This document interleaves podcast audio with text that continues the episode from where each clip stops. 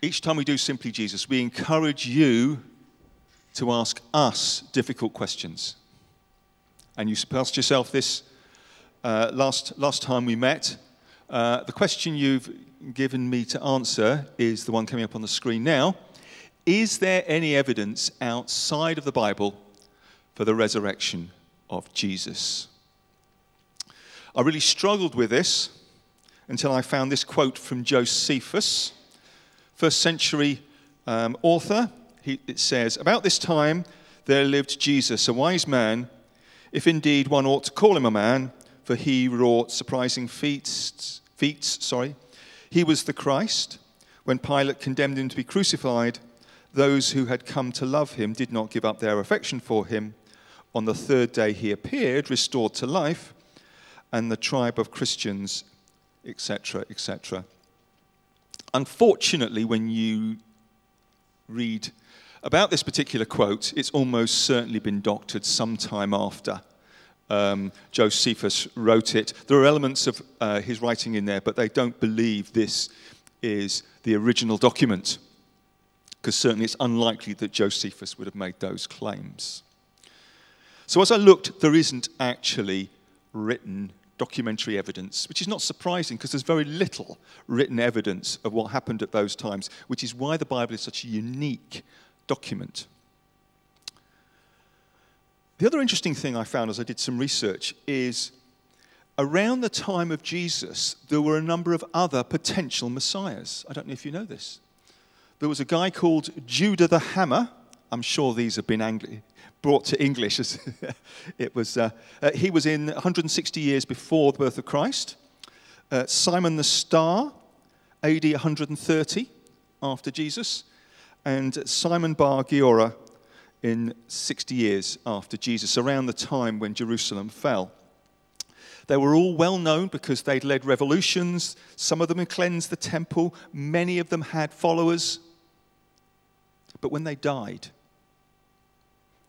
the group that they were leading disappeared. So, what was different about Jesus? Why was it that now, 2,000 years ago, 2,000 years later, that we believe there was something more to who he was and what he did? Well, I believe that fact was that he rose from the dead. Something amazing happened.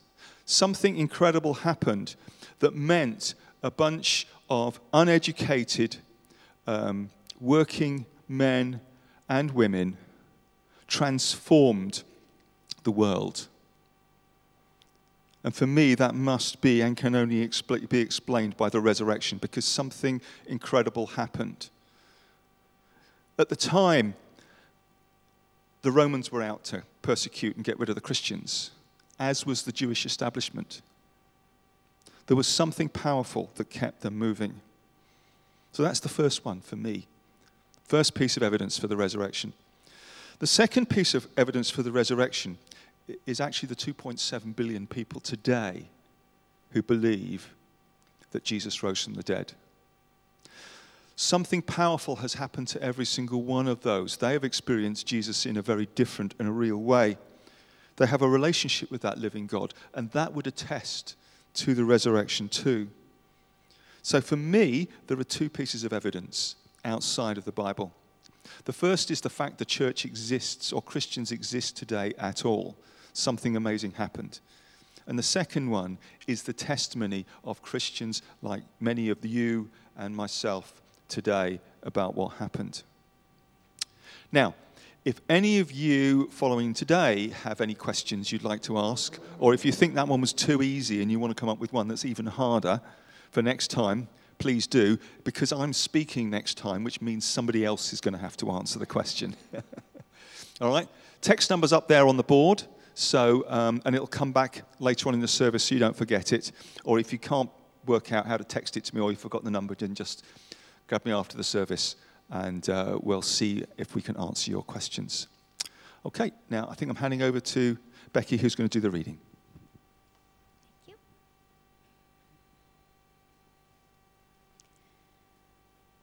So the reading this evening is from John chapter 3, verses 1 to 21. Now there was a man of the Pharisees named Nicodemus, a member of the Jewish ruling council. He came to Jesus at night and said, Rabbi, we know you are a teacher who has come from God, for no one could perform the miraculous signs you are doing if God were not with him. In reply, Jesus declared, I tell you the truth. No one can see the kingdom of God unless he is born again.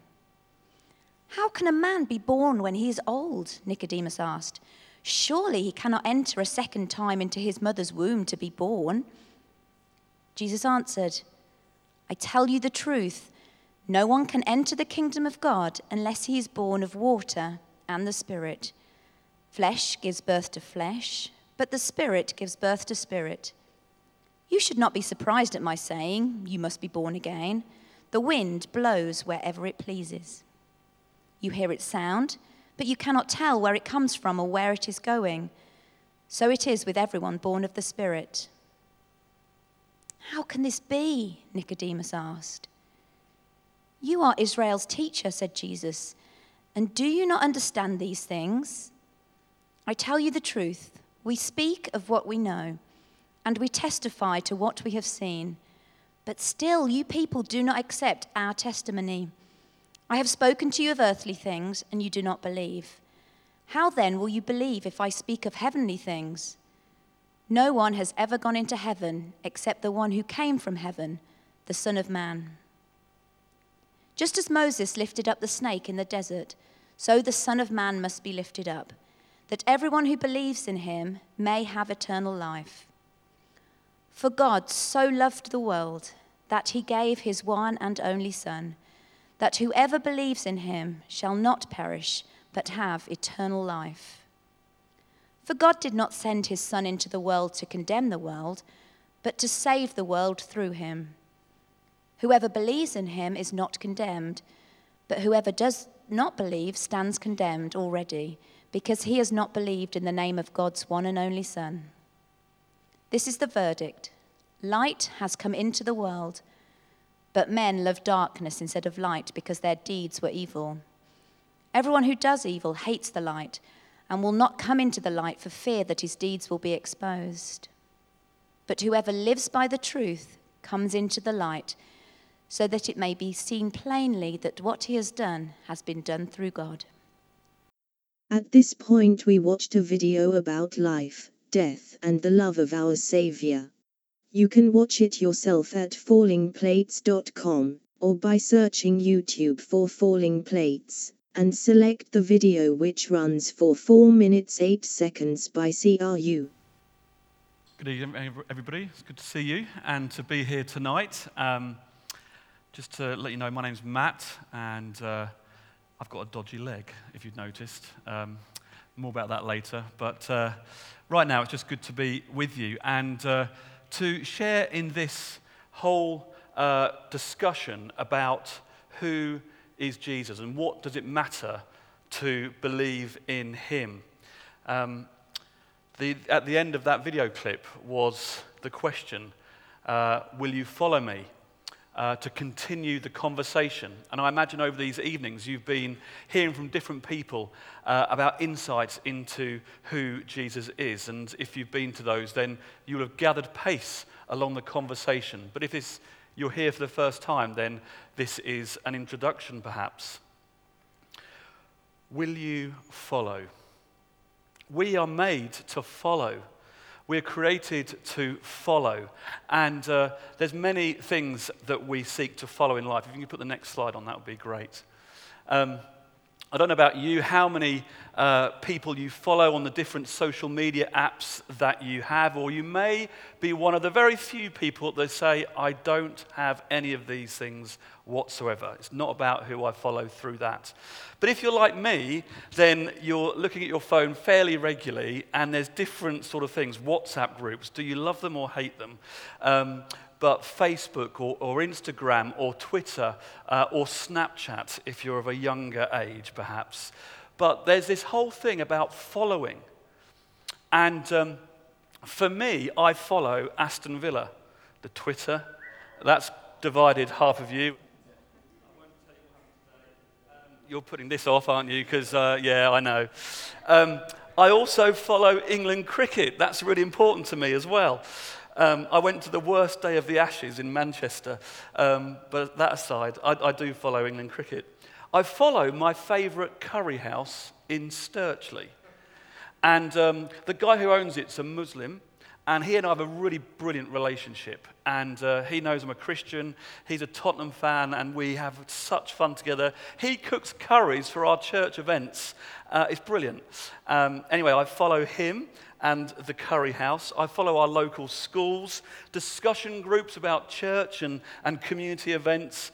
Um, I follow now, only this weekend, Birmingham and West Midlands ladies football team because my daughter started playing for them. So I've uh, been following them a little bit. And then Oxford Brookes University, because my son uh, just started there last week. So different uh, people, institutions, things that I follow. And most of us are living in an age today where we follow people, institution, or things. Who is it that you're following most? Or how many people follow you? We choose to follow and we like to be followed. At the end of that clip was the question Will you follow me? It's a question that is being explored by this man, Nicodemus. If you can go on to the next slide, that'd be great. Um, Nicodemus seeks Jesus out and John is really at pains to make us aware that he's seeking Jesus out in the middle of the night. Uh, this is not in broad daylight. Nicodemus has caught wind of the kind of things that Jesus is doing and the kind of things that Jesus is saying. And whilst there wasn't Twitter and Snapchat back in the day, there was oral, believe it or not, people talked face to face. And people caught wind of what was going on. And Jesus wasn't keeping it a secret at this time. Uh, to certain men, he said, Come, follow me. Uh, and some were fishermen, and there were other people too, and they dropped their nets or they stopped what they're doing and they said, Yes, we will follow you immediately, without question because they had an inkling of how incredible Jesus was. And then Jesus goes to this wedding and changes water into wine. And that's something that is gossiped around the community. I mean, it would be today, wouldn't it? Jesus does this incredible thing to carry on the party so that people can continue to celebrate and well, just enjoy life together, but perhaps also give God the glory, recognizing that this Jesus did something incredible, a miracle that was outstanding and bizarre in equal measure. It caused questions, raised intrigue. People started to notice. It was obvious. In broad daylight, Jesus was doing things and saying things that caused people to question what was going on. Who is this man? And Nicodemus is this uh, learned Pharisee. He knows the Hebrew Bible. He is religious in his morality. He understands his Judaism and he lives and breathes it. And Jesus comes to say and do things that causes him in the secrecy of the night to search for Jesus. He came to Jesus at night and said, Rabbi, we know you are a teacher who has come from God, for no one could perform the miraculous signs, i.e., turning water into wine, that you are doing if God were not with him. But for Nicodemus, there is only one God. And here comes Jesus acting and doing things that cause Nicodemus to say, But you're acting in the way that God would act. You're saying things that only God has the authority to say. So it causes Nicodemus to question his whole belief structure because of the provocation of Jesus' actions and sayings. And in reply, Jesus declared, I tell you the truth. And in this passage, Jesus says a lot, I tell you the truth. In a day and age when truth is up for grabs, there's a lot about truth in here. Jesus says, I tell you the truth. No one can see the kingdom of God unless he is born again. How can a man be born again when he is old? Nicodemus asked. Surely he cannot enter a second time into his mother's womb to be born. And this conversation goes back and forth between birth and rebirth about the kingdom and about the water and spirit. And it's a wonderful occasion of conversation, of community, of connection, of relationship where one seeks to follow another. But the jury is still out on whether Nicodemus will actually say, Yes, I will follow you. The conversation is too rich and complex for Nicodemus to say, I'm definitely going to follow you straight away. Because he can't work it out in his head, let alone his heart. So they get into this debate. And it's a wonderful, rich debate. Last night, um, sorry, not last night, Friday night, uh, a few of us from the church of which I minister went uh, to uh, a street food festival that our church holds for the community. And there was this um, street food van called Full of Chat, which was a curry uh, uh, sort of street food thing. And the BBC were filming. And we had lots of people from the community there, and it was a wonderful occasion. And we got into conversations with people, mixed with people from the church and people from the community, and it was wonderful. Um, it didn't look like church, it just looked like people gathered together and having conversations over uh, a coffee or a beer. In our church, we've got a cafe and a bar. So you just pick and choose which one you want to go to. And everyone goes to street food uh, and gets some food, and we just chill out and relax together. But what happened on Friday night is that as I was having a conversation with someone, my leg started to hurt a little bit. And I just leaned, I said, there weren't many chairs around, and I just put my backside on the side of someone's chair. and, uh, and she tapped me on the shoulder and said, Excuse me, because she didn't know I was a minister of the church or anything like that, so it wasn't obvious. And um, she said, Excuse me, but you can't have that. My, my husband's there. He's just gone to the loo. And uh, I said, oh, that's fine. And uh, then my friend came over and said, um, but have you noticed he's got a bad knee? Got arthritis, that's what I've got in my knee. And she goes, oh, I'm so sorry, I'm so sorry. I said, don't worry about it, don't worry about it. Anyway, her husband came over, and we got into this conversation over this full of chat and a, a, a, a kind of, I don't know, a latte and a pint of craft beer, whatever it might have been. And we got into a conversation. And, uh, and anyway, to cut a very long story short, she said, Oh, I'm a Christian. And she said to me, What do you do? Well, I know when I hear that question, What do I do? It's like Marmite. You know, it's a real turn off for some people. It's like, Oh, no, you know, you're going to be boring or irrelevant, um, and, uh, or just a bit of an awkward conversation. I want to get out of it quickly. Uh, or people are going to go, Oh, that's interesting. And uh, she said to me, Oh, I'm glad you are. I'm amazed. You look more like a footballer, she said. anyway, uh, she, the, the, we got into conversation, and her husband came back, and he is an atheist. Very proud atheist. Quite proud of it. And we got into this great conversation on Friday night. And he said, I cannot believe the stuff my wife believes. And I cannot believe the stuff that you believe. But then he said this towards the end of the conversation. Because basically, I didn't do the Christian thing. I didn't try and give my viewpoint. I just simply felt God say, Listen, Matt, and listen well. So that's what I did. I basically asked questions. Just asked loads of questions. Oh, that's really, you're passionate about being an atheist. Why is that? Anyway, we got into a big conversation. Then at the very end of the conversation, he said this, and it staggered me. He said, my wife believes, and you believe, and I can't do it, but I wish I could. And he said, and he started to not well up, nearly. I just, I just can't. Then I talked about why. Why? And then we arra- arranged to meet again. And when we meet again, that may be an opportunity for him to ask me a bit more about why I choose to follow Jesus.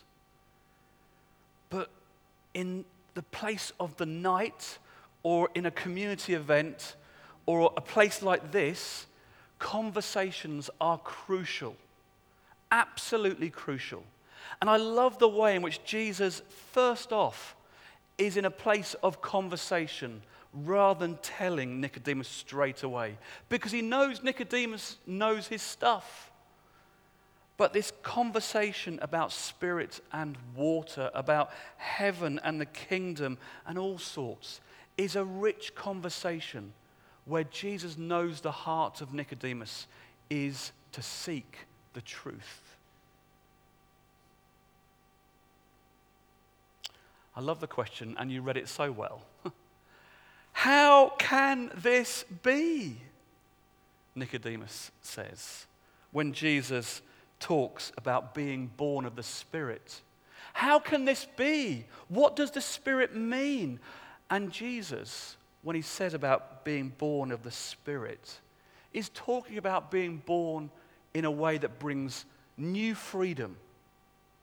Freedom from loneliness, freedom from cerebral, brainy religion, freedom from anxiety, freedom from the pressure of society, freedom of looking popular, freedom from being stuck in his own worldview liberated into an adventure discovering the truth of God found in Jesus, liberated into a place of relationship rather than stuffy religion, into a place of communion with the very heart of God in the person of Jesus, liberated into of forgiveness of sin. to be born of the Spirit is to live a new life. And that's what Jesus was calling Nicodemus into. And perhaps tonight you are being called into a conversation which may lead into exploring the question will you follow Jesus? Go on to the next slide, please. Last Sunday, um, we had uh, a baptism service, and I've been a Baptist minister for 19 years. But last Sunday was the first time in those 19 years that this happened. What happened was that four young people were baptized, and baptism, uh, for many of us, we know what baptism is all about, but for some of us, maybe we don't. It's a strange, weird, and wonderful act. Adults going into water uh, in a public declaration of saying, I'm going to choose to follow Jesus. Well, what we do in our church, we have this very small baptistry, as you can see, and we don't have it inside. It would be like having it on the streets out there. We choose choose not to have a baptism inside the church but outside because baptism should never be hidden. And so we plonk this, temp- this kind of like structure, uh, this big bath. It Looks like a bathing pool, but um, uh, a birthing pool, even. I know. But uh, don't worry about that. Um, don't be scared. Uh, and, uh, and we put it outside. And what happens is that, um, so the four people were baptized, and on a Sunday, our cafe is open at 12 o'clock. And also the bar is open at 12 o'clock. Now, that's controversial for some but it's because we're surrounded by sports community and they come and use the football pitches and rugby pitches and then they use the two facilities. And we offer free tea and coffee for people in the community as they're there as part of the blessing of the church, the generosity of the church. So baptism, we feel, is a really important thing that everybody in the community can see as life is going on around us. And um, Anyway, so I was in the, uh, in the, uh, in the baptistry, and uh, after that all happened, I always do this, and Paul, you know this is a good Baptist tradition. You always invite people to respond if they want to be baptized there and then. Never in my 19 years has it happened, apart from last Sunday. And what happens? We baptized outside, but then we go back inside the church and we sing a couple of songs while, you know, we get dried and, and sorted out, and it's all very appropriate. And, uh, and as we were singing, someone came up to me and said, I want to be baptized. Me, being the ever practical person, went, Well, have you got a change of clothes? And they said, No. And I said, Well, and she was 17. I said, Have you talked to your parents? And she said, Yes. And I said, Well, can I have a word with your parents? Had a chat with them, and we decided, yes, God was speaking there and then. Let this baptism happen. So we all got up out of our chairs and went outside again, and another baptism there and then. It was incredible. And it was about the Spirit being at work. There was nothing by way of arguing about whether the resurrection was real or the historical evidence for the resurrection. There was no time. The Spirit was at work in a way that melted cold hearts and engaged the brain as well. Because it was actually very, it kind of seemed quite ordinary and normal, even if it was the first time ever in 19 years. The Spirit of God was at work, and this person gave their life to Jesus and was baptized. For Nicodemus, that isn't quite the same story. We can go back to the, the other um, slide. For Nicodemus, it's not about, yes, Lord, yes, I'm going to follow you straight away. The conversation ensues. And Jesus then is given a bit of airtime. And he starts to explore. You are Israel's teacher. You've called me rabbi. There's a respect between us. But you don't understand the things I'm talking about or the things I'm doing. You're trying to work it out in your head, but it's got to enter into your heart and soul. I speak of earthly things and of heavenly things. Don't rationalize it too much. For God so loved you, Nicodemus. For God so loved the world that he gave his one and only Son, that whoever believes in him would not perish, fade away, be isolated, but would have eternal life. The gift of beauty, the gift of wonder, the gift of mystery and majesty, the gift of forgiveness, the gift of community with God for eternity. This is yours, Nicodemus. This is yours, each of you who are in this room tonight. For God did not send his Son into the world to condemn the world, but to save the world through him. This is the calling from darkness into light. This is the calling from being imprisoned into the freedom and liberation of love eternal. This is the calling from isolation and individualism to community and belonging. And still, Nicodemus doesn't say yes. Not quite yet. He's still thinking it through. A little bit later on, Nicodemus does give an answer. I'll leave you to explore what that answer is. Maybe you can share that next week. But my encouragement for you tonight is to enter into a conversation with God. And that may be through a person sitting next to you, it may be through a trusted friend. Begin to explore and discover the riches of God. You may be an atheist, like the person that spoke to me on Friday night. You may be someone on the edge, just not sure. You may have been a Christian for many, many years. The Spirit is here among us and wanting to draw you ever near into the love of God that is alone known in Jesus Christ. For his truth, it sets us free for the most incredible adventure that life can afford. May each of you know the love of God today and in the coming days. Amen.